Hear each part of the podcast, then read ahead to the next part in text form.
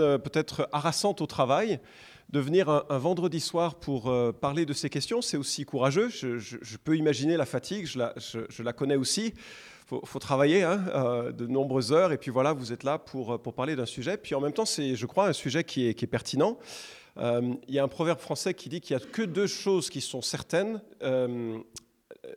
les impôts et, et la mort. pour une fois, je crois que ce proverbe français il vaut mérite de, passer la barre de la, véracité, de l'authenticité. Puis, euh, puis en même temps, quand on parle de ces questions, bah, ça nous renvoie à une thématique qui euh, nous préoccupe. Alors je vois, il y a beaucoup de jeunes, c'est chouette, et c'est une thématique qui probablement n'est pas vraiment présente c'est confirmé par les rires que j'entends. C'est pas vraiment une thématique présente encore. Pour d'autres, c'est une thématique peut-être un petit peu plus euh, parlante. Et puis pour certains, peut-être une thématique super douloureuse. Et je suis conscient que quand on parle de la mort, vous venez avec euh, des expériences des uns et des autres dans vos familles respectives ou peut-être dans, des situations qui vous ont marqué. Et, euh, je, suis, très conscient que c'est un sujet sensible. Alors, d'avance, je voudrais euh, vous présenter un peu mes, excuses parce qu'on va en parler avec. bon, c'est pas non plus une soirée qu'on veut trop trop solennelle. On va parler un peu des options, mais en même temps, je suis conscient que ça va saisir nos tripes parfois.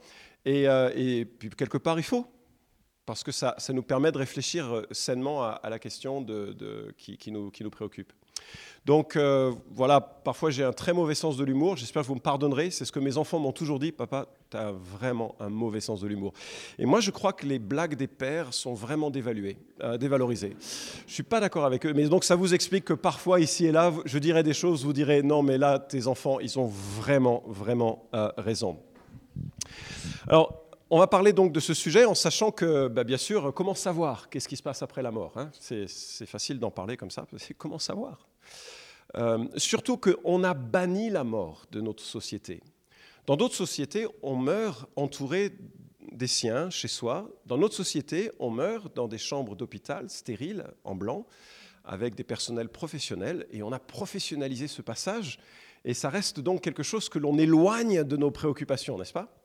Et en même temps, on a raison de se euh, préoccuper de cette question parce qu'il y a quelque chose d'assez inéluctable qui a lieu. Et je vous présente Opalka. Je ne crois pas que vous ayez une photo de lui. Cet homme a eu la brillante idée de se prendre en photo tous les jours de sa vie avec la même chemise. Alors, je ne sais pas s'il la lavait entre les prises, mais toujours est-il que c'est assez saisissant, n'est-ce pas Comme euh, D'ailleurs, si vous avez une photo d'Opalka chez vous, vous êtes peut-être pas millionnaire, mais euh, vous avez plusieurs milliers, dizaines de milliers d'euros, ça vaut une fortune.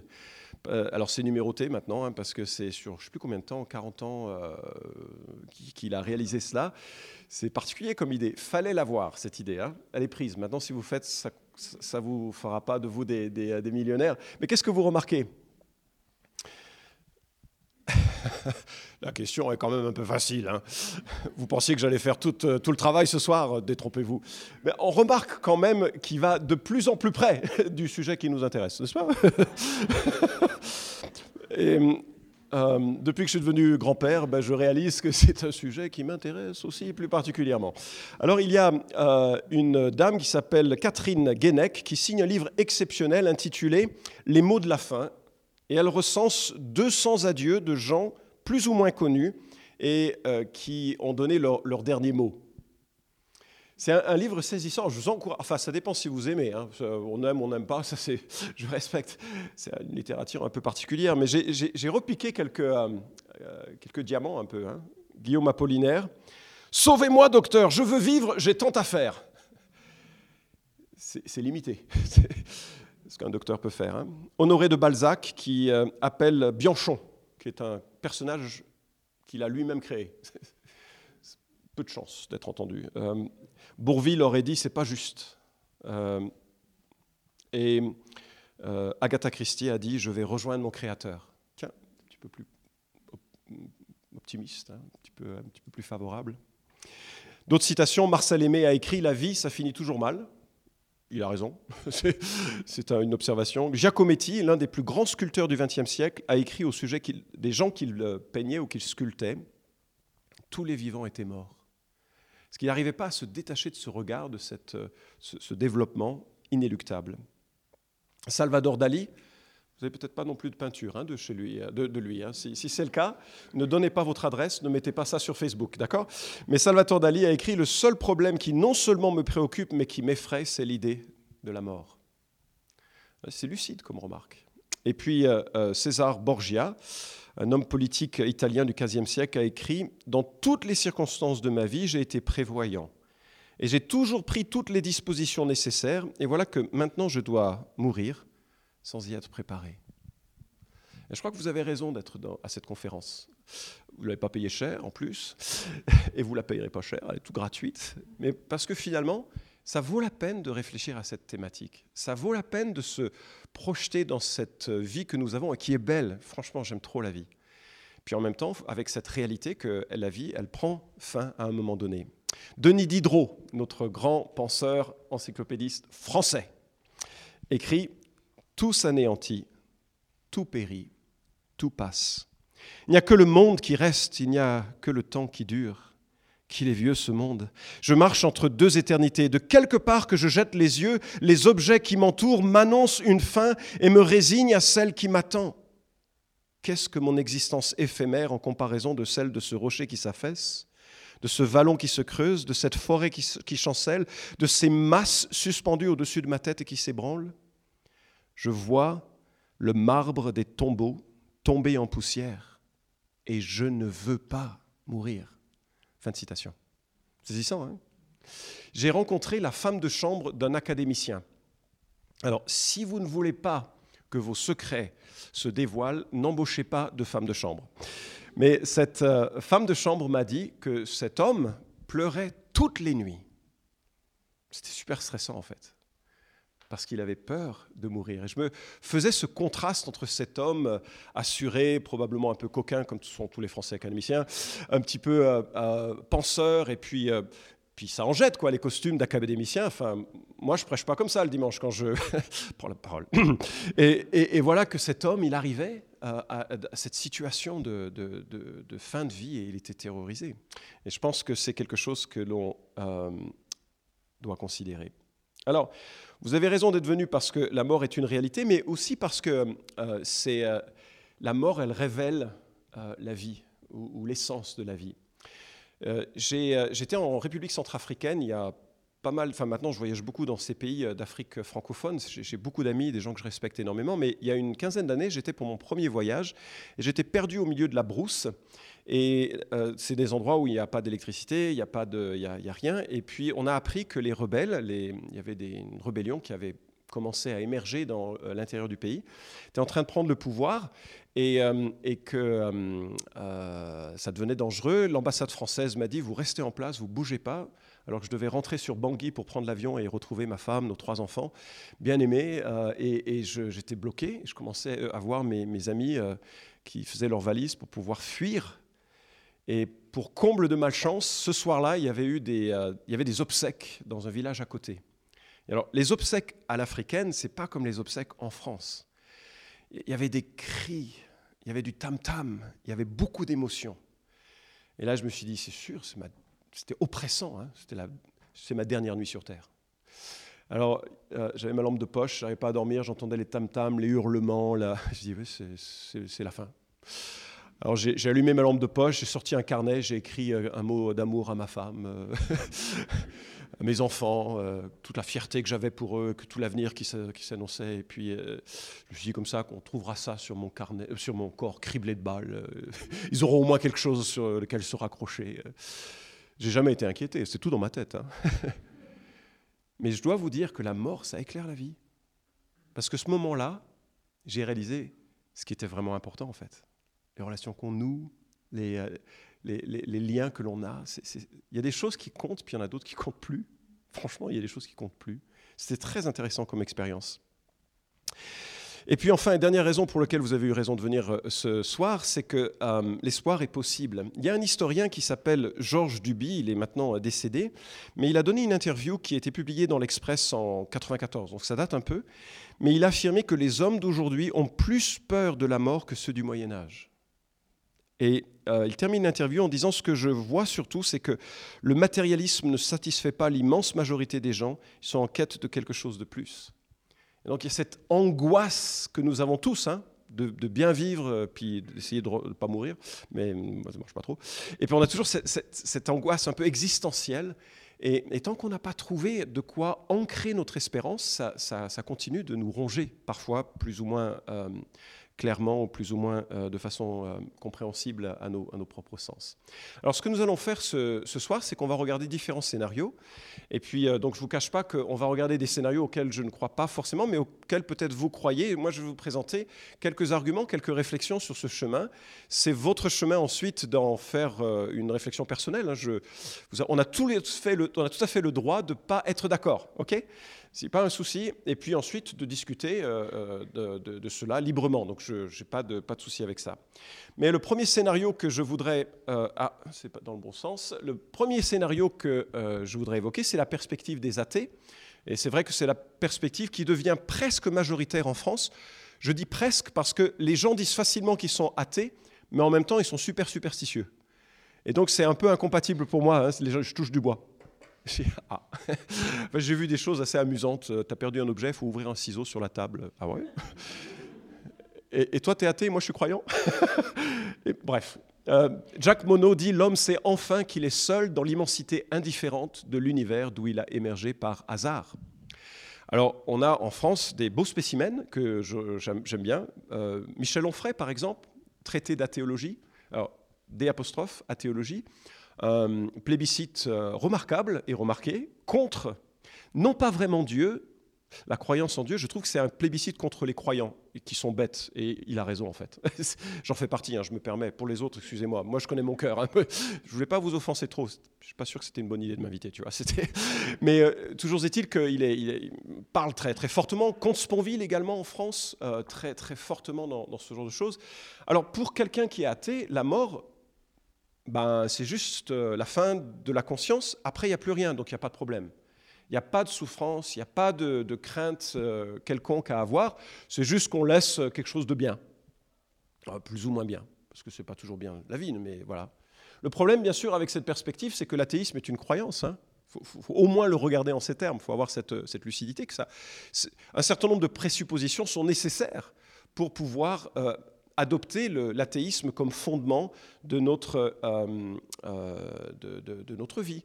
Alors, moi, personnellement, quelques arguments, mais c'est vraiment pas le thème et ça mériterait qu'on fasse une autre conférence sur ce thème, donc je vais être vraiment rapide et, et pas le développer, mais il me semble que l'existence de l'univers est un vrai problème pour les athées. Parce que s'il n'y a rien, il faut quand même expliquer comment ça se fait qu'il y a quelque chose. Et ça reste un nœud. Hein. Les gens disent bah, le Big Bang. Oui, mais le Big Bang, euh, le Big Bang ça veut dire qu'il y avait de l'énergie. Ça veut dire qu'il y avait euh, l'intelligence de lois qui se sont ensuite, euh, qui ont structuré l'univers. Et moi qui suis né dans une famille pas du tout croyante, assez opposée au christianisme, quand j'avais 14-15 ans, j'ai fait un stage d'astronomie, pas d'astrologie, hein, d'astronomie. On, observait les, étoiles la nuit, on avait des cours l'après-midi avec des astronomes. Et je dois dire que la, la beauté de l'univers et puis la structure, euh, l'intelligence que reflétait cet univers, ça m'a marqué. Je me suis dit, il doit y avoir quelque chose. Alors, ce n'était pas encore très clair dans ma tête. Mais l'existence de l'univers, pour un athée, c'est un, problème, même si euh, on essaie de l'excuser, enfin de l'expliquer assez vite. Troisième remarque, il y a une complexité interdépendante de l'univers qui fait que euh, c'est assez surprenant comment ça marche, l'univers. Et euh, le témoignage d'une intelligence est quand même un témoignage que l'on peut observer et qui ne dépend pas de la matérialité.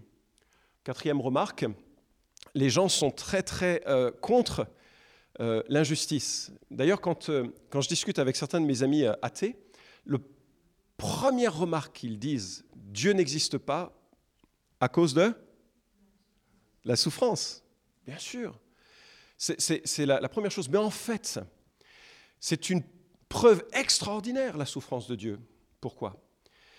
Parce que si la souffrance n'est qu'une douleur, s'il n'y a pas de Dieu, alors c'est juste un signal nerveux, pas agréable, c'est sûr, mais ce n'est pas une injustice. Mais le fait même qu'on s'insurge contre le viol, contre des enfants qui sont maltraités, contre l'esclavagisme, contre toute une série de, de mal, c'est qu'on se rend compte qu'il y a un bien, une vérité absolue quelque part. Et, donc c'est qu'il y a au-dessus un législateur, un, être qui est, qui est au-dessus de cela. Et puis, ce qui m'a beaucoup impressionné et qui n'est pas explicable en termes d'athéisme, c'est la, personne de Jésus-Christ et, l'existence de la Bible.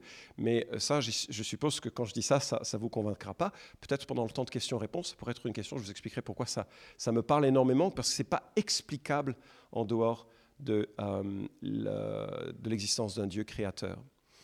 Euh, ce que je veux souligner par là, c'est que croire en l'idée de croire en l'idée qu'après la mort, il n'y a rien, c'est quand même un pari. Et ce n'est pas forcément un pari qui est stable logiquement. Donc, il euh, faut vraiment que vous creusiez la question suffisamment. Il y a de très bons livres qui peuvent vous y aider euh, euh, pour voir si, Dieu est, une, option. Mais l'athéisme est vraiment une croyance et je vous encourage à, l'évaluer en tant que tel. Un autre élément que je pense à une voisine que j'aime beaucoup, qui est une amie, qui, elle, ne jure que par les expériences de mort imminente. Ça vous dit quelque chose?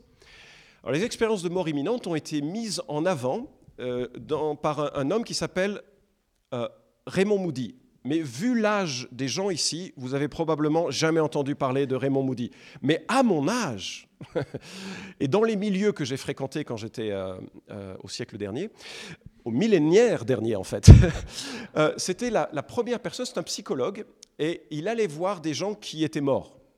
pas morts et enterrés, morts et qui étaient revenus à la vie et il leur euh, posait des questions. Qu'est-ce que vous avez vu quand vous êtes mort? Alors ils parlaient tous dans le livre La vie après la vie de quelque chose d'extraordinaire. Ils sortaient de leur corps, une expérience de décorporation, et puis ils montaient dans, au, travers d'un tunnel, euh, parfois noir, parfois entouré de, lumière, et ils allaient vers, vers une lumière extraordinaire euh, certains voyaient euh, Bouddha, d'autres voyaient Jésus-Christ, d'autres voyaient la grand-mère. Euh, et, puis, et puis c'était, super. Et malheureusement, ils revenaient. Poum et ils revenaient dans leur corps et ça leur donnait, ça, changeait leur expérience de, vie. Et quand on lit les témoignages d'expériences de mort imminente, on a presque envie de mourir. Ne lisez pas ce genre de témoignages. C'est, à dire que c'est tellement, c'est tellement fort comme, comme, euh, bien-être qui est évoqué que c'est vraiment touchant. Enfin, moi, je, me délectais de ce genre de récit en disant, bah, voilà, c'est bon, quoi. La mort, c'est pas un souci. Il y a une vie après la vie, et cette vie, elle est, euh, elle est, elle est belle.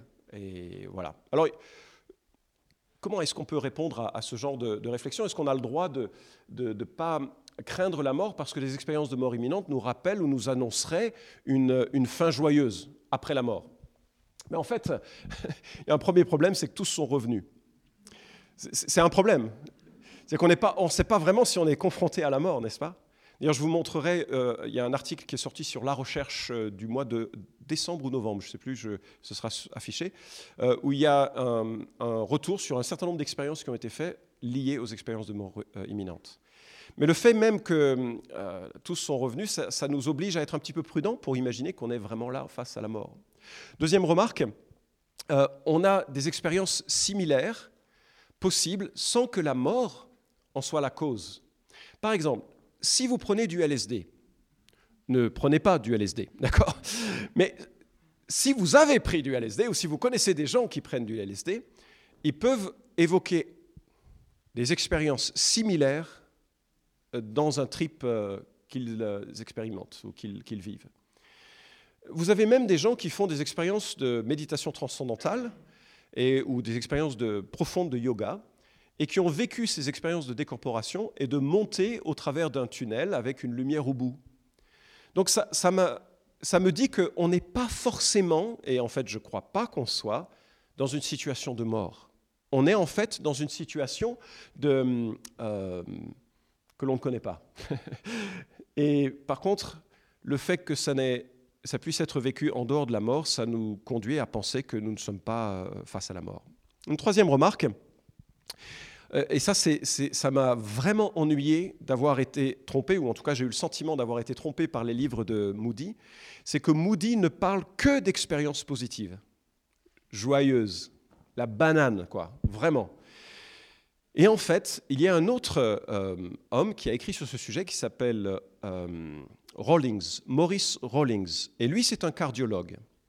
Et en tant que cardiologue, les gens qui meurent, il les voit en live. Enfin, comment le dire autrement Il s'en occupe tout de suite, quoi. D'accord? Alors que Raymond Moody, c'est un psychologue. Et donc il interroge les gens, parfois des mois, parfois des années après l'expérience. Et un jour, Raymond Moody, qui, euh, Maurice Rawlings, pardon, qui n'était pas un croyant, il fait faire un test d'effort à un homme dans son cabinet. Et voilà que cet homme meurt, infarctus du myocarde. Et moi, j'aurais crié au secours, et lui, ça ne l'a pas inquiété, il l'a mis par terre et massage cardiaque externe. C'est bien d'être euh, formé à cela, n'est-ce pas? Et lorsqu'il a ramené cet homme à la vie, il s'est mis à hurler Je suis en enfer, sauvez-moi Les yeux, mais euh, vraiment, bon, Rawlings, un peu habitué à des situations euh, de choc et de stress, n'était pas vraiment gêné par cela. Et, mais le problème, c'est qu'il se met à mourir de nouveau, en tout cas faire un, autre arrêt cardiaque. Et il l'a ramené à la vie, je crois, six ou sept fois en tout. Et chaque fois qu'il revenait à la vie, il était dans un délire de peur, mais c'était saisissant au point qu'à la fin, il faisait vraiment un massage cardiaque euh, euh, motivé par les émotions. Alors il a pu stabiliser son client, son patient, pardon, il l'a son patient et client, et il l'a ramené, il l'a amené dans un, euh, il l'a fait amener dans un hôpital. Et puis assez rapidement après, quelques jours plus tard, il a pu se libérer et il a voulu rendre visite à son patient. Devinez quelle question il a posée. bien sûr. Alors, vous allez bien, tant mieux. J'ai une question. Qu'est-ce que vous avez vu? Et le gars, il a dit, c'était extraordinaire. Je me suis senti sortir de mon corps dans une paix, dans une joie. Et j'ai vu un tunnel, et après, je ne sais plus exactement les détails de cette histoire. Et donc, euh, Rawlings, il a dit, attendez, attendez, on n'a pas vécu la même histoire là. Moi, vous avez hurlé votre peur quand, quand je vous ai ramené à la vie. Peur? Pourquoi? Vous disiez que vous étiez en enfer. Enfer? Pas du tout, c'était génial. Alors, la conclusion de Rawlings, à laquelle je n'adhère pas, hein, mais la conclusion de Rawlings, c'était de dire que, en fait, lorsqu'il y a des euh, bad trips, hein, lorsqu'il y a un mauvais voyage, euh, c'est tellement difficile à maintenir dans sa conscience qu'on le remplace par un beau voyage. Et en fait, lui, il en est venu à se poser des questions qui étaient de l'ordre métaphysique pour réfléchir à la foi. Et euh, il, a, il, a, réfléchi à la foi chrétienne d'où il venait, il a renoué avec ses racines et est devenu euh, plus, plus attaché aux, notions d'évangile sur lesquelles je terminerai euh, tout à l'heure. En tout cas, voici euh, ce que la recherche dit. Alors, on ne peut pas dire que c'est une revue chrétienne, hein, donc euh, il n'y a pas de favoritisme dans ce que. Mais voilà ce que, ce que ça dit. Dans le cadre d'une recherche multicentrique regroupant 15 hôpitaux britanniques, américains et autrichiens entre juillet 2008 et décembre 2012, des chercheurs ont eu l'idée de dissimuler à proximité du plafond de bloc opératoire des images invisibles à un patient couché sur la table d'opération. Que des expérienceurs donc ce sont ceux qui sont morts, hein, soient parvenus à faire état de la présence de ces images cachées en hauteur, tendrait à prouver que la conscience est probablement dissociable du corps.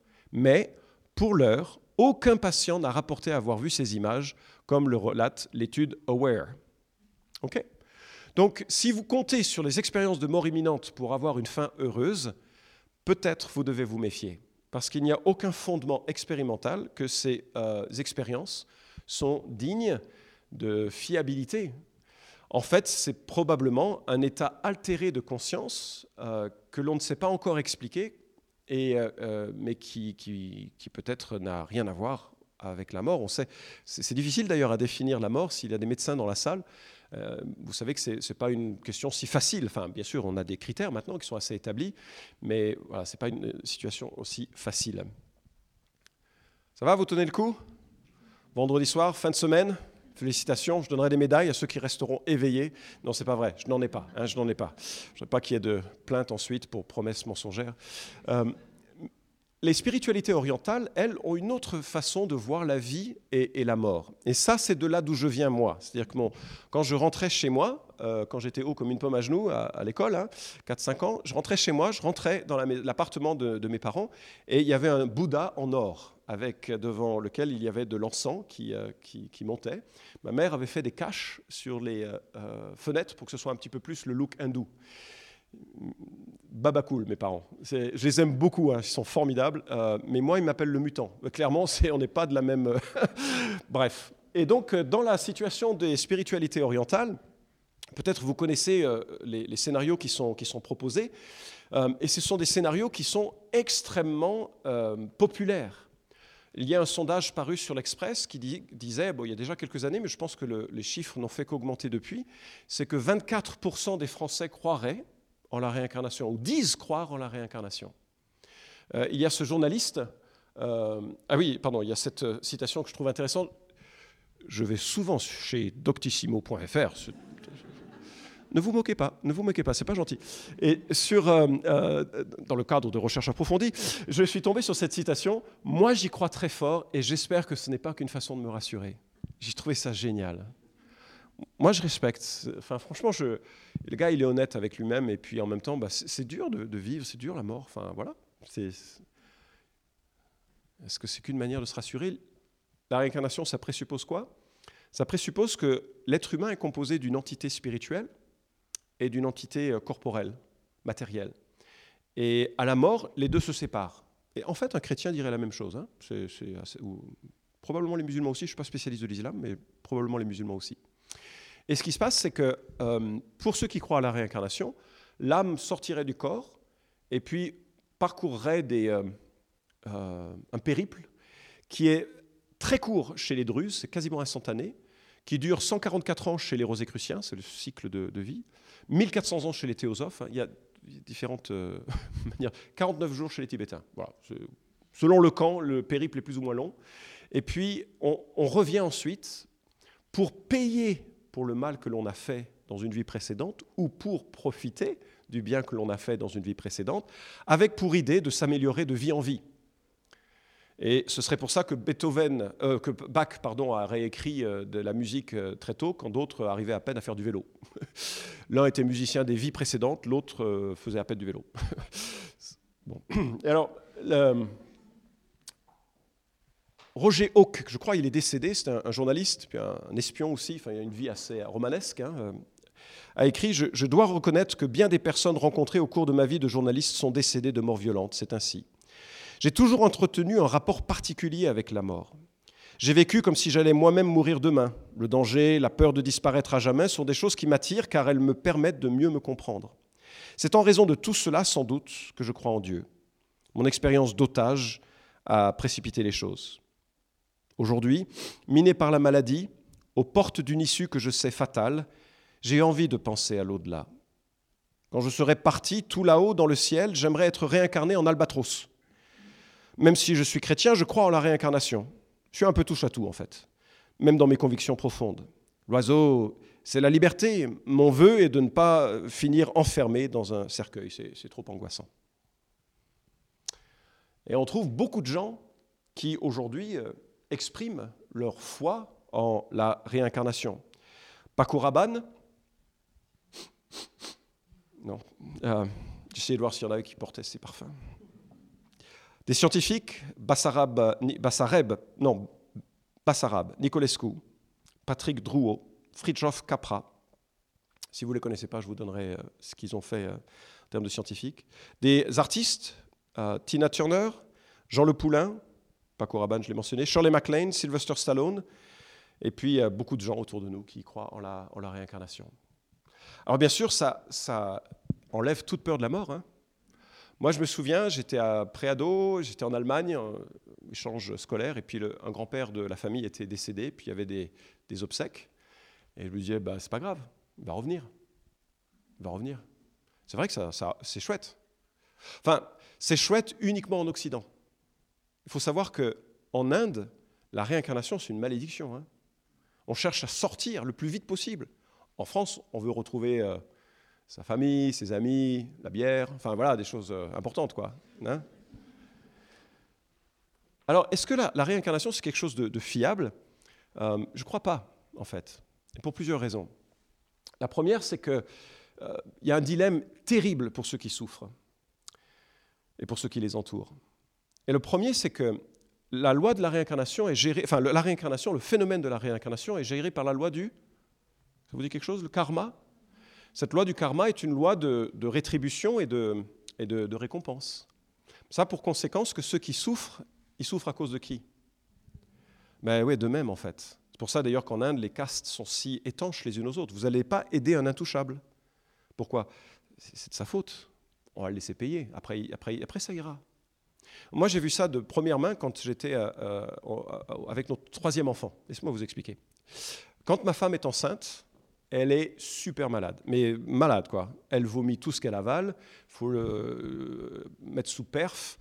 Euh, elle vomit et en plus elle crache parce qu'il y a une sécrétion excessive de Désolé, je n'ai pas trop mangé au buffet, mais au troisième enfant, comme on ils étaient tous en bas âge, euh, au troisième enfant, mes parents ont proposé de nous héberger. C'était sympa, moi je pouvais travailler, parce qu'en tant que pasteur, on travaille juste le dimanche, donc c'était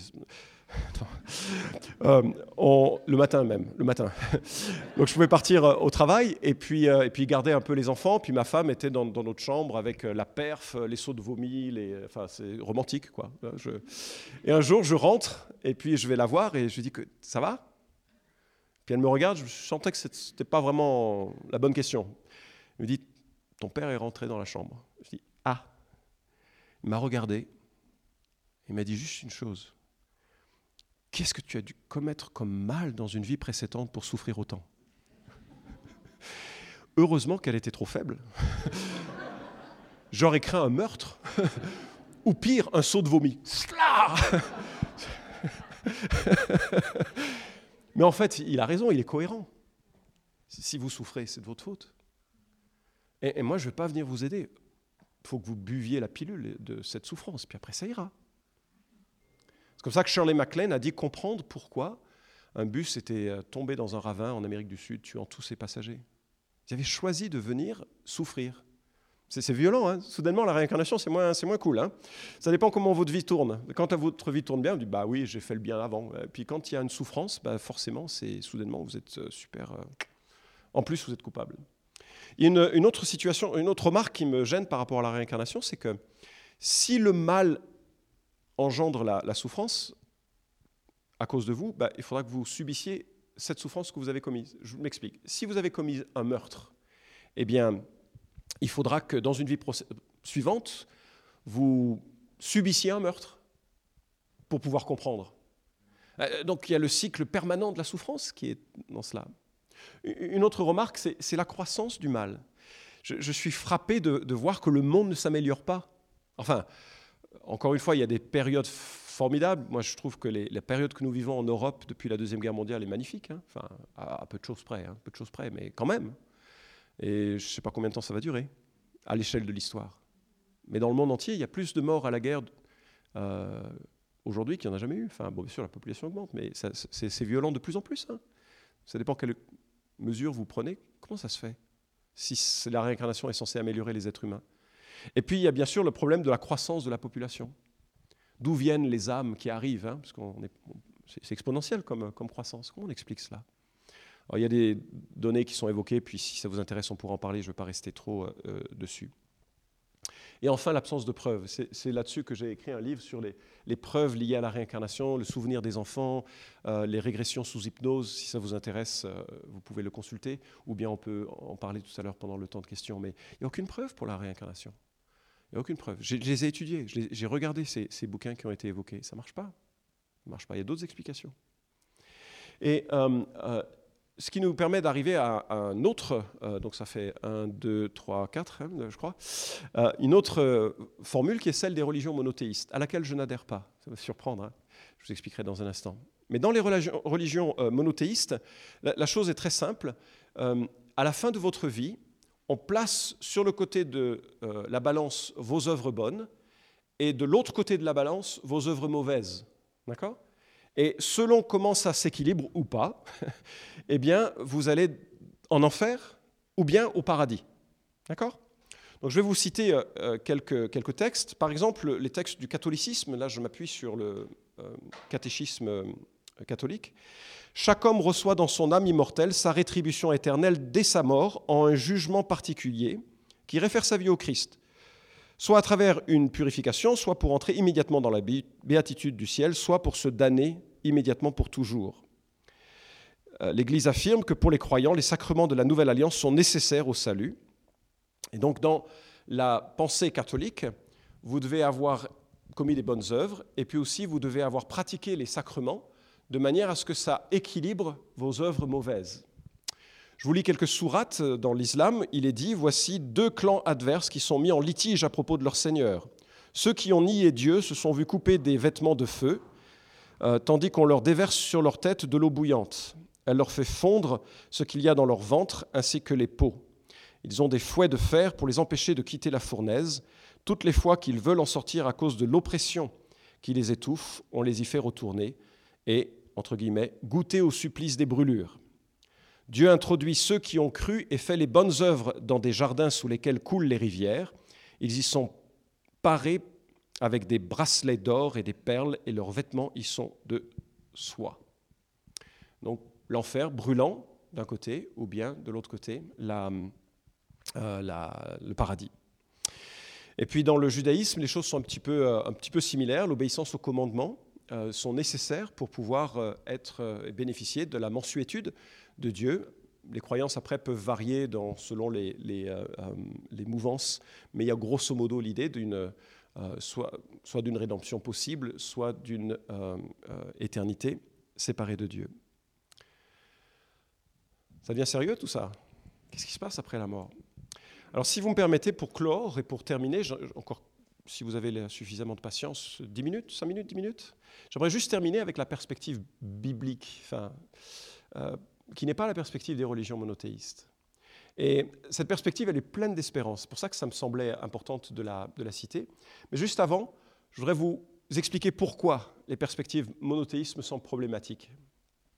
Premièrement, je trouve que c'est assez injuste, n'est-ce pas? Parce que si vous avez une bonne éducation, il y a de fortes chances, et notamment une éducation religieuse, il y a de fortes chances que vous soyez dans l'échelle des êtres humains plutôt vers le haut. Donc vous, vous auriez plus de chances d'aller au paradis que ceux qui ont euh, appris à voler pour vivre, qui ont grandi dans un foyer violent où le père était euh, même abusif? Je trouve que c'est vachement injuste, si c'est le cas.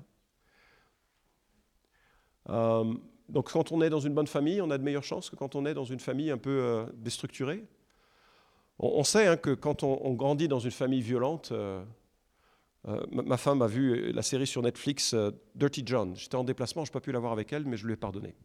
Et cette série montre un, type qui a, grandi dans une violence et un abus de son père et qui lui-même a transmis ça. Quoi. Alors ça n'excuse rien, on est responsable de soi. Hein, je ne veux pas victimiser constamment les êtres humains, mais, quand même, quand même. Et euh, tout cet environnement-là, on ne l'a pas choisi. Environnement familial, environnement amical, environnement... Et, donc je me dis, ce serait vachement injuste si ça dépendait, si notre éternité dépendait de cet environnement finalement. Alors je termine avec euh, euh, le christianisme biblique, et il a pour fondement qu'il est lié à une personne. Il n'est pas lié à une religion, il est lié à une personne. Et cette personne dit, euh, c'est Jésus-Christ, elle dit, je suis la résurrection et la vie, dit Jésus. Celui qui place toute sa confiance en moi vivra, même s'il meurt. S'il y a une phrase à garder de cette soirée, c'est ça. Franchement. Parce que Jésus prononce ça alors que Lazare est mort depuis trois jours, que son corps commence à se décomposer et qu'il sent mauvais. On est en Moyen-Orient, il fait chaud et les corps comme ça, ça se décompose très vite. Et il dit euh, ça aux gens qui l'entourent alors qu'il va ressusciter Lazare. Et il dit, je suis la résurrection et la vie. Moi, enfin, Jésus dit, pas moi, d'accord. Celui qui place toute sa confiance en moi vivra même s'il meurt. là, il y a une espérance qui va au-delà de la mort. Et, c'est ça qui me bouleverse et qui m'a bouleversé quand j'avais 18 ans euh, et que je voudrais évoquer. Alors c'est certain, il y a clairement un croisement. Il y a clairement une éternité avec Dieu ou une éternité sans Dieu. C'est pourquoi la question, elle est solennelle, elle est super importante. Et je veux absolument pas minimiser ce que, la Bible euh, présente. Et on parlera dans un instant de, cela. Soit on, on meurt et on va avec Dieu pour l'éternité, soit on meurt ou on est éloigné de Dieu pour l'éternité. Mais cela ne dépend pas de nous-mêmes comme si nous étions des méritants que Dieu donnerait une médaille à certaines personnes en disant Toi, tu es franchement génial, tu peux venir. Non, pas toi. C'est pas comme ça que ça se, ça se euh, configure. Ça se configure sur la base d'un attachement à une personne qui a vécu la vie dont nous avions besoin à notre place et qui nous offre un plein pardon et une relation avec lui. C'est ce que je voudrais un petit peu euh, euh, évoquer avec vous. Alors je sais que quand je parle de jugement et un jugement éternel, il y a des gens qui disent Ah non, mais c'est inacceptable, c'est vachement dur ça. Et je suis conscient que c'est une notion dure. Mais quand vous y réfléchissez, en fait, c'est une notion nécessaire. Je vais vous montrer pourquoi. Est-ce que vous aimeriez vous réveiller au paradis à côté de Hitler? Soudainement, c'est moins sympa le paradis, n'est-ce pas? Sauf si Hitler était transformé. Ah, mais ça, c'est justement ce que Christ propose. Mais je ne crois pas que cet homme ait accepté cela. Et finalement, le, sans jugement, euh, le paradis serait une prison. Pourquoi? Parce que vous seriez obligé d'y être. Mais si vous êtes obligé d'y être, ce n'est pas un choix libre. Comment est-ce que vous pourriez être heureux si on vous imposait d'aller au paradis? C'est un choix libre qui dépend d'un choix aujourd'hui qui est de se tourner vers Jésus-Christ. Et, donc, je trouve que c'est super parce que ça nous responsabilise dans notre démarche. Donc, ouais, sans jugement, le paradis serait une prison parce qu'on serait forcé d'y aller. Et puis avec Hitler, euh, le paradis, ça serait de l'être. Et puis avec trois petits points, parce que je ne veux pas que vous le remplissiez, hein, je ne veux pas entendre mon voisin. Mais, il y a certaines personnes, on se dit, euh, ce serait compliqué, quoi. Franchement, nous, en France, on est français, la plupart. On est râleurs on est râleur. Non? Enfin, je sais pas, mais euh, quand on se regarde, on est franchement râleur. ça, ça, ça serait d'être euh, un paradis, non? On râlerait de tout. Ah, mais il faut en plus aimer Jésus. Mais ah non, ça va pas, ça. Vous voyez ce que je veux dire? Ça deviendrait infernal. Mais c'est ça, en fait. C'est que on reste connecté à ce à quoi on s'est connecté dans notre vie.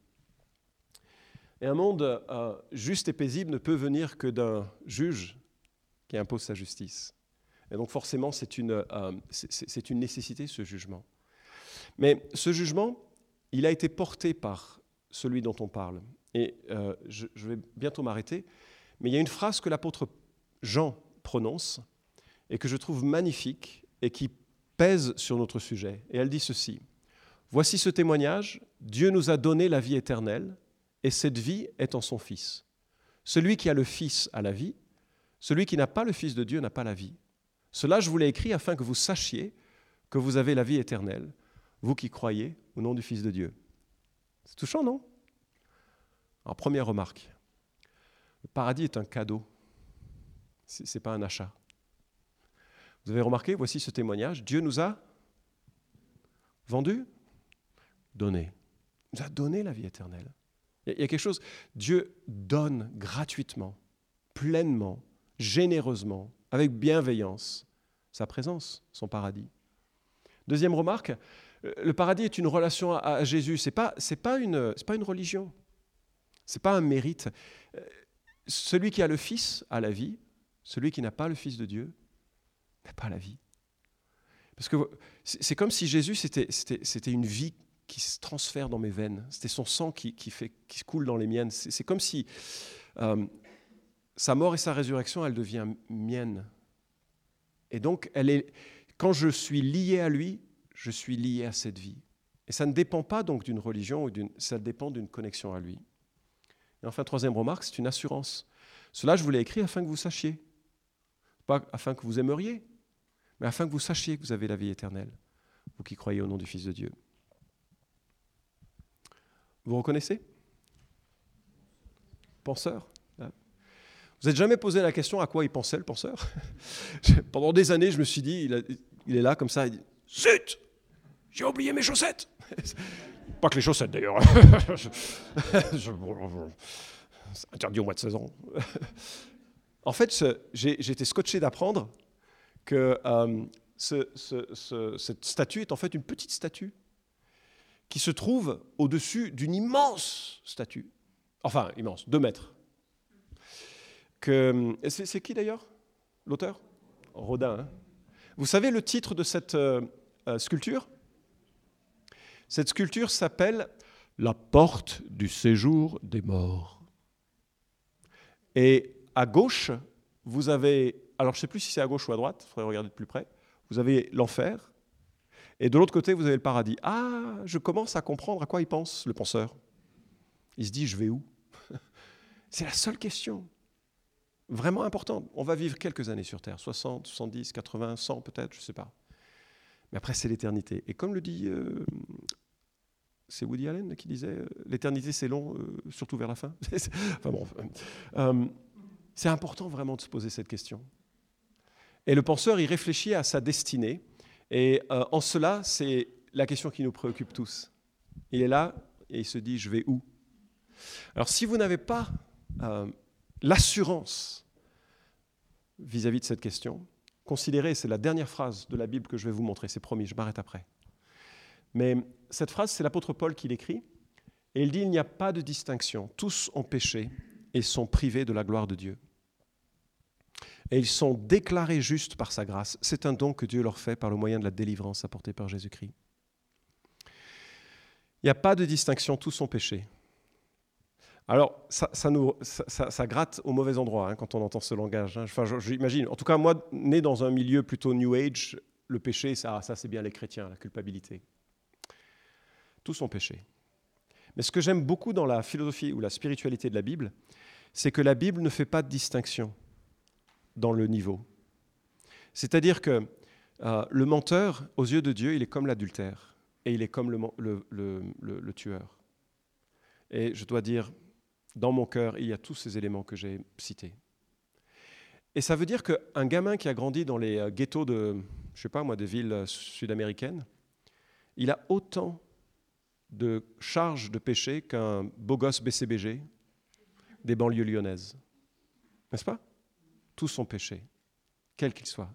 Il n'y a pas de taille et de dimension aux yeux de Dieu. Mais voilà la bonne nouvelle. Ils sont gratuitement déclarés justes par sa grâce. Grâce, c'est faveur, c'est gratuit. Pourquoi? Parce qu'il y a une délivrance qui vient en Jésus. Pour euh, l'illustrer, euh, notre péché invite un jugement.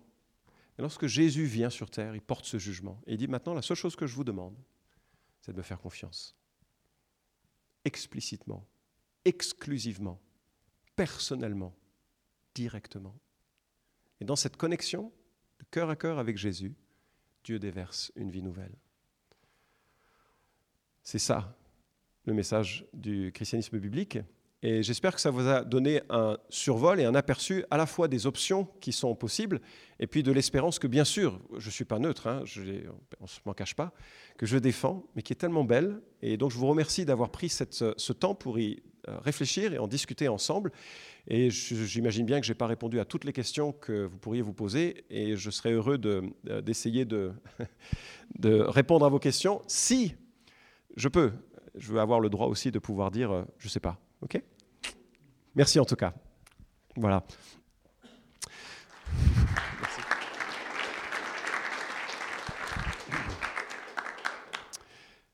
Alors je sais que la première question est toujours la plus difficile. On va passer à la seconde. Hein elle est facile, celle-ci.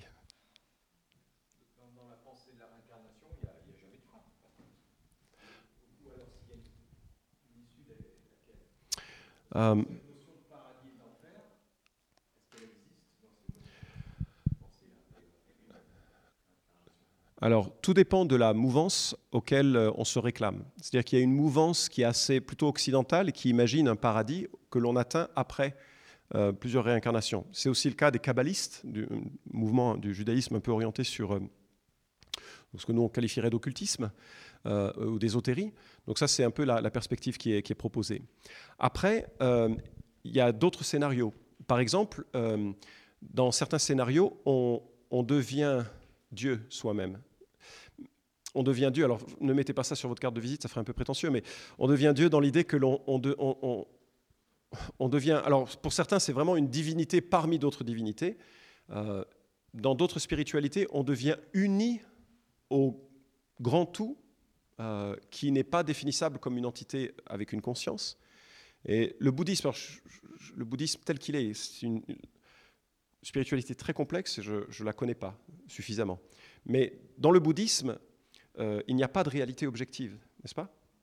Ce que vous, Votre existence même est, fausse. Enfin, il faut apprendre par les exercices et par la, méditation à se détacher de cette réalité.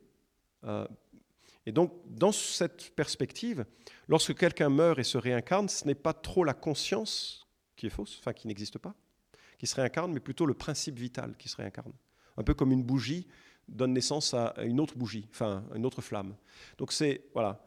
Donc les, scénarios sont très divers et ça dépend des, des mouvances auxquelles euh, on appartient. D'autres questions? Oui.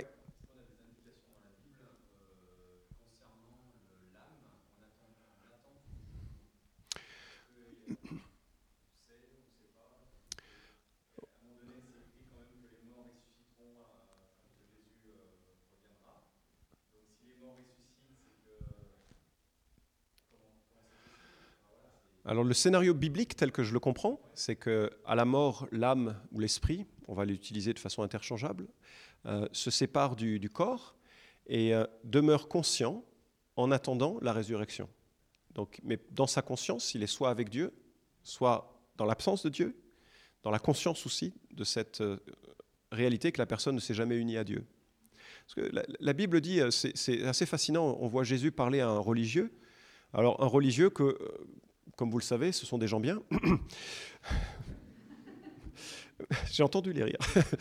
Euh, mais généralement, on se dit, un religieux, euh, euh, on lui donnerait le bon Dieu sans confession, n'est-ce pas?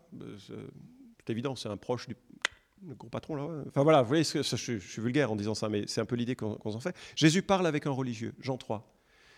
Et le religieux, on a le sentiment qu'il essaye de, commencer la conversation un petit peu. on est collègues tous les deux. Et Jésus le coupe. Et il lui dit En vérité, je te le dis, si un homme ne naît de nouveau, il ne verra pas le royaume de Dieu. Donc, euh, c'est en Jean chapitre 3 pour ceux qui voudraient le lire. Et donc, naître de nouveau, en grec, c'est aussi naître d'en haut. Les deux, euh, ça peut se traduire des deux manières.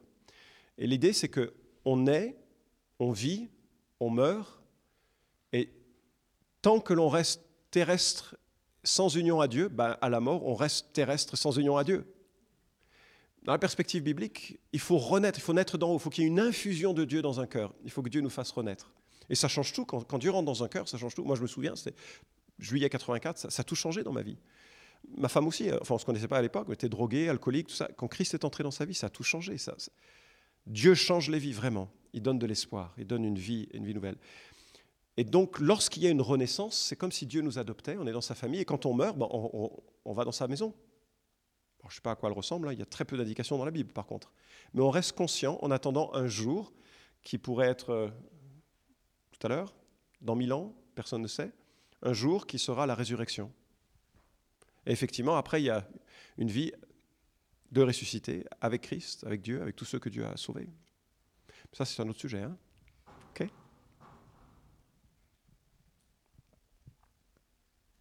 Ouais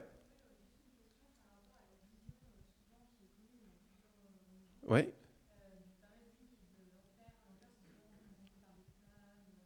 C'est ça.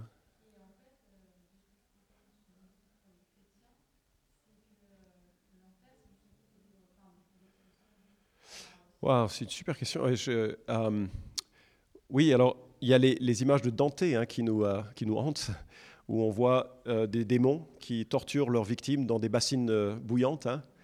La, la Bible est entièrement à l'opposé de cette image. Dans quel sens elle est à l'opposé? Bah, La Bible dit, déjà Jésus dit, le- l'enfer a été créé pour le diable et pour ses anges. Donc ils, seront au plus profond de cet enfer. D'accord? Il n'y a, pas de torture de la part des, démons. Il n'y a pas non plus de torture intrinsèquement euh, que Dieu viendrait euh, remuer une sorte de bouilloire euh, malsaine. Par contre, il y a une vraie torture euh, qui me semble effectivement évoquée par des flammes, mais ça me semble être une métaphore pour évoquer quoi? Je ne sais pas si vous avez ici et là des regrets. Vous êtes probablement trop jeune pour en avoir de vrais. À mon âge, on en a. On s'est planté, on s'est vautré. On a de vrais regrets. Et dans ces moments-là, le regret, ça vous bouffe la vie. Et moi, je pense que l'enfer, c'est ça. C'est de dire, j'ai été créé à l'image de Dieu. Dieu a tendu la main en Jésus-Christ. Et j'en ai pas voulu. Et je crois que cette, image de souffrance me semble être plus cette souffrance d'être, d'avoir consciemment rejeté l'être le plus aimant, mais aussi qui ne s'impose pas, quelque part. Enfin, c'est dit d'une certaine manière, mais vous comprendrez ce que je, veux dire. Et en cela, il y a, je crois, dans l'expérience de l'enfer, tel que la Bible en parle, il y a une immense et profonde tristesse et, solitude. Parce que la racine du, péché, si on peut la définir, c'est l'indépendance. Donc avoir vécu de manière indépendante, autonome, je ne veux pas de Dieu, je veux pas de Dieu, et puis d'arriver à la fin du chemin en disant, je suis tellement seul et c'est tellement triste, c'est probablement la pire des souffrances. Voilà comment j'en parlerai.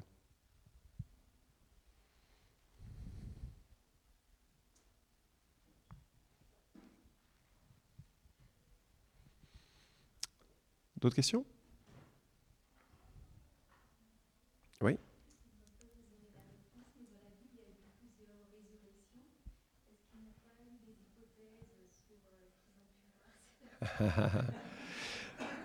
Alors ça, ça touche un autre point. Si, j'ai une, réponse. je, trouve exceptionnelle la sobriété des récits de la Bible. Je vous explique. Euh, si j'avais été au moment où Lazare aurait été ressuscité, je l'aurais pris à part. Maintenant, bonhomme, tu vas tout me dire. Est-ce que Jérémie continue de pleurer? Euh, Pardon, c'est d'autres euh, dans la Bible. Bref. ça, c'est des questions qui nous intéressent, n'est-ce pas? Et la Bible, elle est d'une sobriété par rapport aux événements historiques. Et je me souviens du témoignage d'un, c'était un homme de droit euh, qui a étudié les évangiles et qui a notamment étudié les éléments euh, du procès de Jésus. Et lui, il arrive à la conclusion que les récits des évangiles, donc c'est, un homme de droit, c'est-à-dire qu'il évalue constamment la, question légale de la véracité des preuves pour les, jugements, les tribunaux, etc.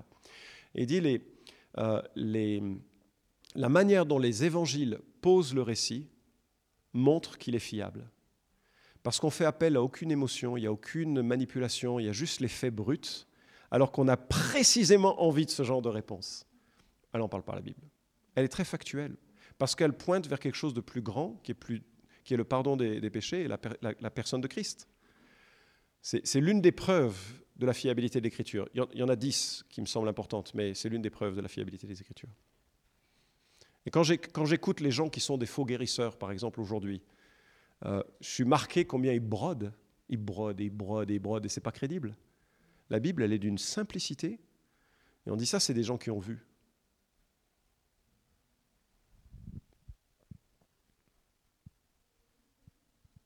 D'autres questions?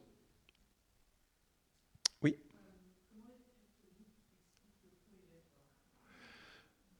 Alors, le, purgatoire est, une, euh, invention, enfin excusez-moi, je, veux respecter mes amis catholiques ici, hein, je n'ai rien contre, mais bibliquement et historiquement, le purgatoire est une invention qui vient de plusieurs observations. C'est-à-dire que euh, au, début de la vie de l'Église, les gens étaient, devenaient croyants en tant qu'adultes, ou en tout cas personnes capables de comprendre, et se faisaient baptiser en tant que personnes capables de confesser leur foi. Hein, le livre des actes n'offre que ce genre de scénario donc la Bible présente un christianisme de conversion. On ne naît pas chrétien, on le devient. Mes enfants ne pouvaient pas dire mon père est pasteur donc je suis chrétien. Non, non, tu n'es pas, pas un chrétien. Jusqu'à ce que tu réalises ce dont j'ai parlé, tu n'es pas chrétien. C'est à toi, si tu le veux, de devenir. Mais moi, je peux. C'est pas parce que Dieu n'est pas grand-père. Hein. Il est père ou il n'est pas père, c'est tout. Hein. Euh, donc il faut qu'il y ait une décision. Alors bien sûr, c'est poser la question, mais qu'est-ce qui se passe pour quand un enfant meurt en bas âge? Donc il y a eu pas mal de, réflexions, et puis il y, a, une pratique qui a commencé à naître en disant ben, ce serait quand même bien qu'il soit baptisé, avec l'idée que le baptême est un peu comme la circoncision de l'Ancien Testament, c'est un rite initial. Alors ça sauve pas l'individu, mais au moins ça le place dans de bonnes conditions, quoi. Quelques gouttes ou, bien immersion à l'époque, même, même des enfants. Euh, encore comme c'est le cas dans l'Église orthodoxe où on immerge trois fois un, nourrisson pour, euh, pour le baptiser. Et euh, la, et puis après est, née cette, notion, oui, mais alors qu'est-ce qui se passe pour un enfant qui n'a pas été baptisé? Alors, On a commencé à parler des limbes, et puis on a commencé à évoquer cette, notion un peu de, il y a des espaces où, ceux qui ne sont pas sauvés peuvent être. Et ça a donné naissance petit à petit à cette, idée que probablement que euh, si on n'a pas vraiment confessé tous ses péchés avant de mourir, il y a un moyen de payer par la souffrance ces péchés-là. Mais c'est absolument pas comprendre ce que Christ a fait à la croix. Parce que lorsque Jésus meurt à la croix, il meurt pour toutes nos fautes. Enfin, si vous le reconnaissez comme votre réparateur, votre, votre vie, votre chemin, votre, celui qui est mort pour vos péchés, votre sacrifice. Euh, euh, chaque fois que vous mangez un beefsteak, il y a un, animal qui est mort pour vous. Hein. C'est ça qui vous fait vivre. Et c'est une image de Christ. Euh, Christ est mort pour nous. C'est lui, c'est par lui qu'on peut vivre. Il n'y a que par lui qu'on peut vivre. Et donc, quand Christ meurt à la croix, il paye pour tout. Et donc, il n'y a, pas à obtenir par ses œuvres, par sa souffrance, la moindre notion de, pour compléter le, salut. Je pourrais vous donner d'autres références plus précises parce que je n'ai pas la doctrine catholique en tête, mais je sais où trouver quelques informations à ce sujet. Tout à l'heure. Ok Ouais. Et du coup, un enfant qui meurt Euh, la, Bible ne donne pas de réponse catégorique à cette question, donc je me garderai d'en donner. Mais elle donne des pistes d'espoir. Pourquoi? Parce que lorsque David voit son fils qui meurt euh, après la naissance, il dit, très conscient de son salut, moi j'irai vers lui, mais lui ne viendra pas vers moi. Et donc je peux il y a plusieurs scénarios qui ont été évoqués. C'est un des, euh, je peux aussi te donner quelques pistes plus, plus précises à ce sujet plusieurs scénarios qui ont été évoqués, mais euh, euh, je, je, suis assez serein d'une grâce imméritée, qui serait absolument pas du fait qu'un enfant serait pas pécheur, c'est pas l'idée, d'une grâce imméritée euh, pour certaines personnes qui n'ont pas l'âge de la responsabilité. Parce que l'on voit dans l'Ancien Testament, lors du jugement d'Israël qui était incrédule, qu'il y avait un âge de maturité. Et donc je me dis, Dieu a une grâce qui considère la capacité de comprendre, d'entendre et de répondre par contre, bien sûr, nous, nous ici, on a entendu et on, doit se positionner. Mais un enfant n'est peut-être pas dans, cette, dans cet état. Donc je suis assez, enfin, je suis assez confiant, mais je, dois reconnaître que je dérive cette confiance d'un raisonnement à partir de textes bibliques, mais que je n'ai aucun verset de la Bible qui me dise c'est comme ça. Donc je serai prudent, mais, je n'ai aucun problème de réconforter un parent qui, qui, connaît la souffrance la plus terrible hein, euh, de, la perte d'un enfant de cette manière. Oui.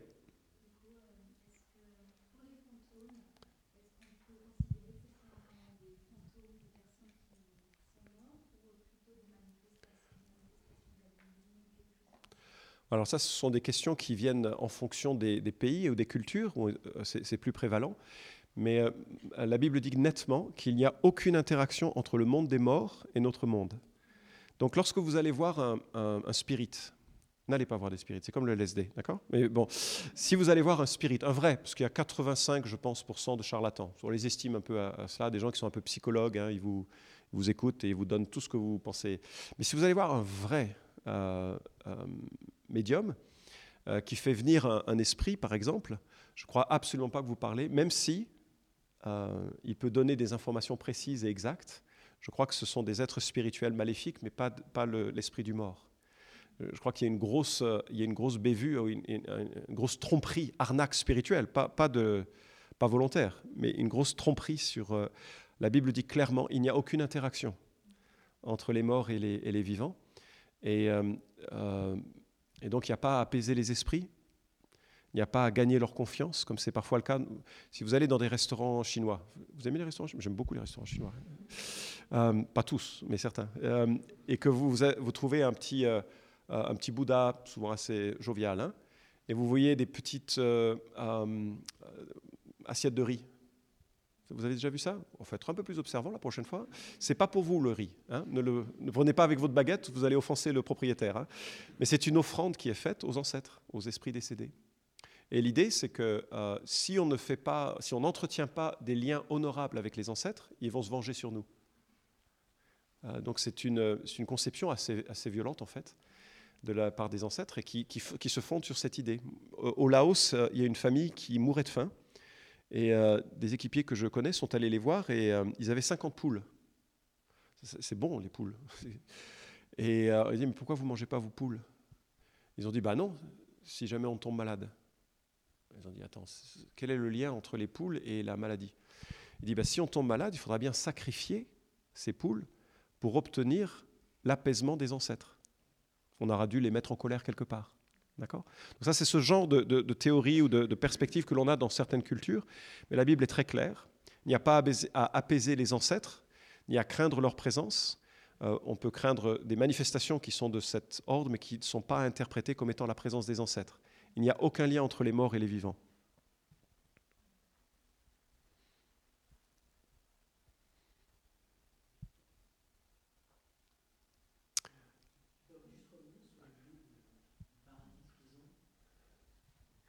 l'idée du paradis-prison.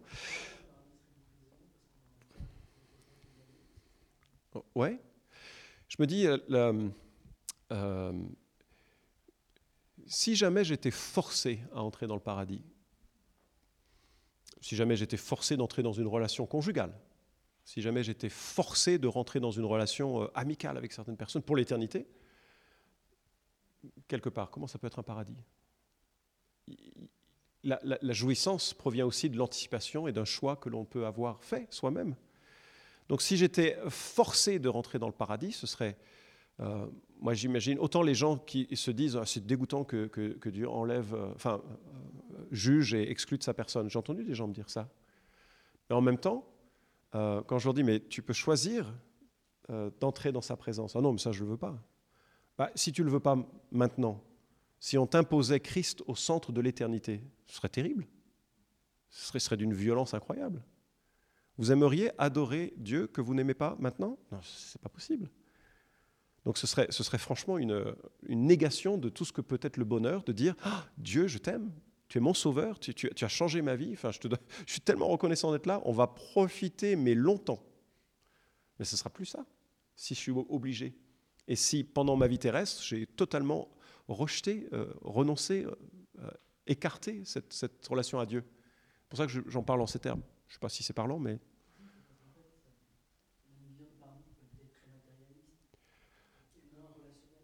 Ah oui, oui.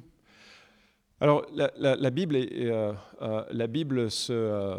commence par un paradis en deux chapitres et se termine par un paradis en deux chapitres. Et au milieu, on a un drame, un drame qui se résout avec Christ. Et c'est vrai que les informations sur le paradis sont peu présentes. Alors j'imagine, euh, c'est sur une nouvelle terre, donc une terre je connais, il y a des montagnes, il y a de la rivière, il mais au centre, il y a une personne. Et cette personne, si on ne l'aime pas aujourd'hui, on ne l'aimera pas plus tard. Donc c'est ça la vie éternelle, c'est qu'ils te connaissent, toi le seul vrai Dieu, et celui qui, euh, euh, que tu as envoyé, Jésus-Christ. Saint Augustin disait, Tu nous as fait pour toi, Seigneur, et notre cœur est sans repos avant qu'il ne t'ait trouvé, quelque chose comme ça. Et, ça, c'est l'espérance de, la foi chrétienne. Voilà, alors je suis conscient qu'on arrive peut-être à une heure où on continue ou... Deux questions. Je reviens sur ce que tu disais avec la séparation de l'esprit du corps et en attente de la résurrection. Le passage dans, je ne sais plus quel évangile, où Pierre qui voit Jésus discuter avec Élie et Moïse. Ouais, transfiguration. Mm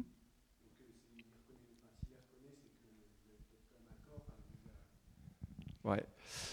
Merci.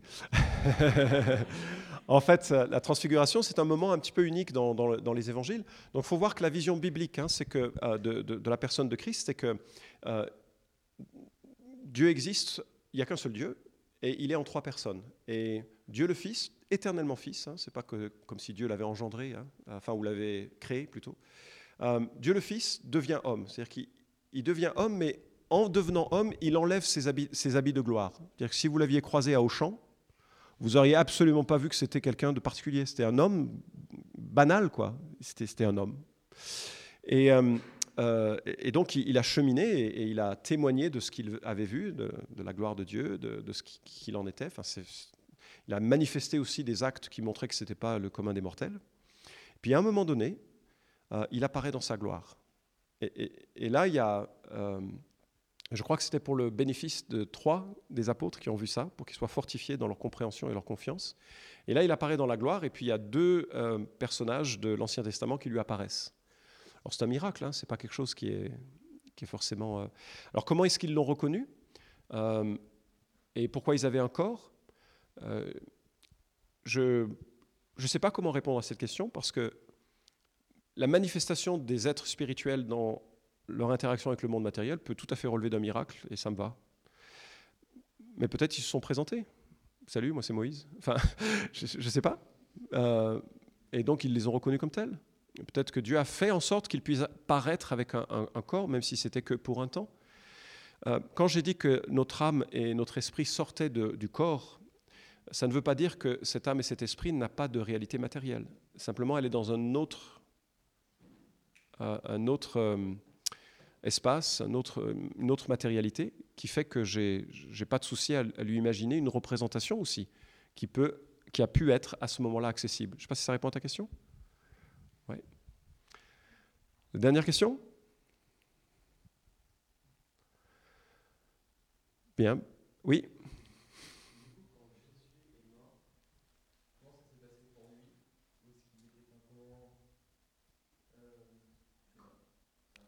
Ouais. Non, non, c'est. Merci. en fait, qu'est-ce qui s'est passé pour lui euh, Vous vous souvenez, j'ai dit qu'un Dieu trinitaire, Père, Fils et Saint-Esprit, soudainement, par amour pour les hommes, Dieu devient homme. Un homme euh, qui va vivre la vie parfaite que toi, tu n'es pas arrivé à vivre. Moi non plus.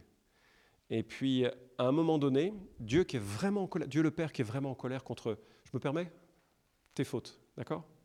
Les miennes aussi, hein, de favoritisme. D'accord? Dieu est vraiment en colère, parce que c'est une violation de sa sainteté, c'est une violation de sa personne. Mais en même temps, il t'aime. C'est vraiment compliqué ça. Donc d'un côté, il t'aime, il veut t'amener à lui. D'un côté, il est en colère contre ton péché et veut t'éloigner de lui, parce que lui, il est saint et toi, tu l'es pas. D'accord? Alors, qu'est-ce qui se passe à la croix?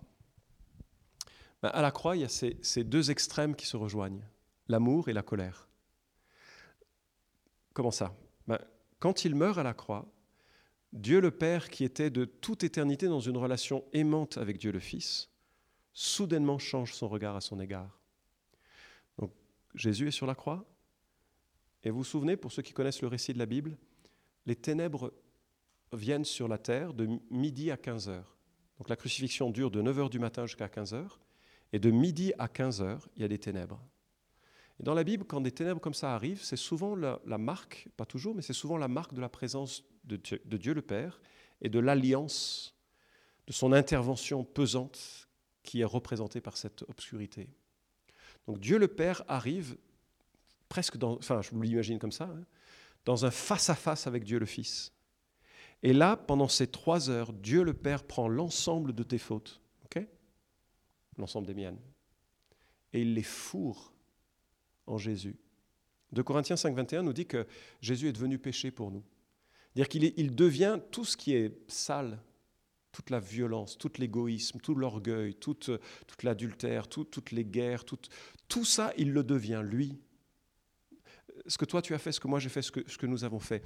Et Dieu le Père frappe Dieu le Fils. C'est la colère, n'est-ce pas? Mais normalement, moi j'ai dit que c'était toi qui étais pécheur qui méritais la colère. Mais en fait, il détourne sa colère de toi pour la placer sur son propre fils, qui est venu pour ça, il, était d'accord. Hein. et lorsque Jésus meurt à la croix, il absorbe la colère du Père, en sorte que maintenant, Dieu est capable de donner et de tendre sa main d'amour à tous ceux et toutes celles qui reconnaissent qu'ils sont brisés, qu'ils ont besoin de grâce, qu'ils ont besoin de pardon. Donc Jésus, il est, il est écrasé à la fois par la crucifixion dans sa violence, et on peut, vraiment se représenter, on a trouvé hein, des, os crucifiés, enfin, c'était terrible, hein, la crucifixion, violence extrême.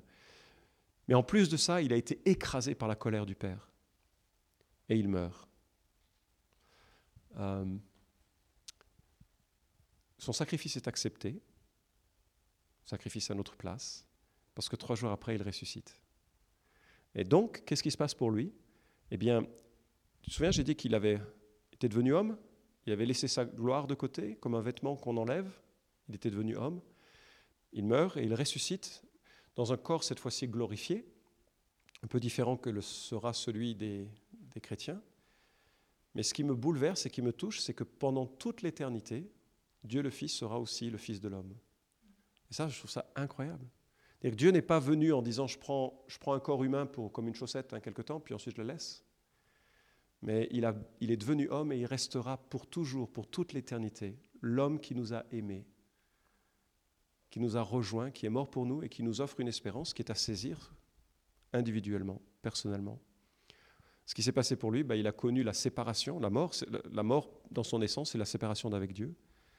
Il a connu cette séparation, mais il a aussi connu cette, cette résurrection et euh, le fait que tout est accompli pour que des hommes aussi mauvais que, excusez-moi, les uns ou les autres, quelques-uns ici peut-être, qui peuvent le reconnaître, qui peuvent dire, mais je crois que tu es mort pour moi, puissent bénéficier de son pardon et de sa grâce.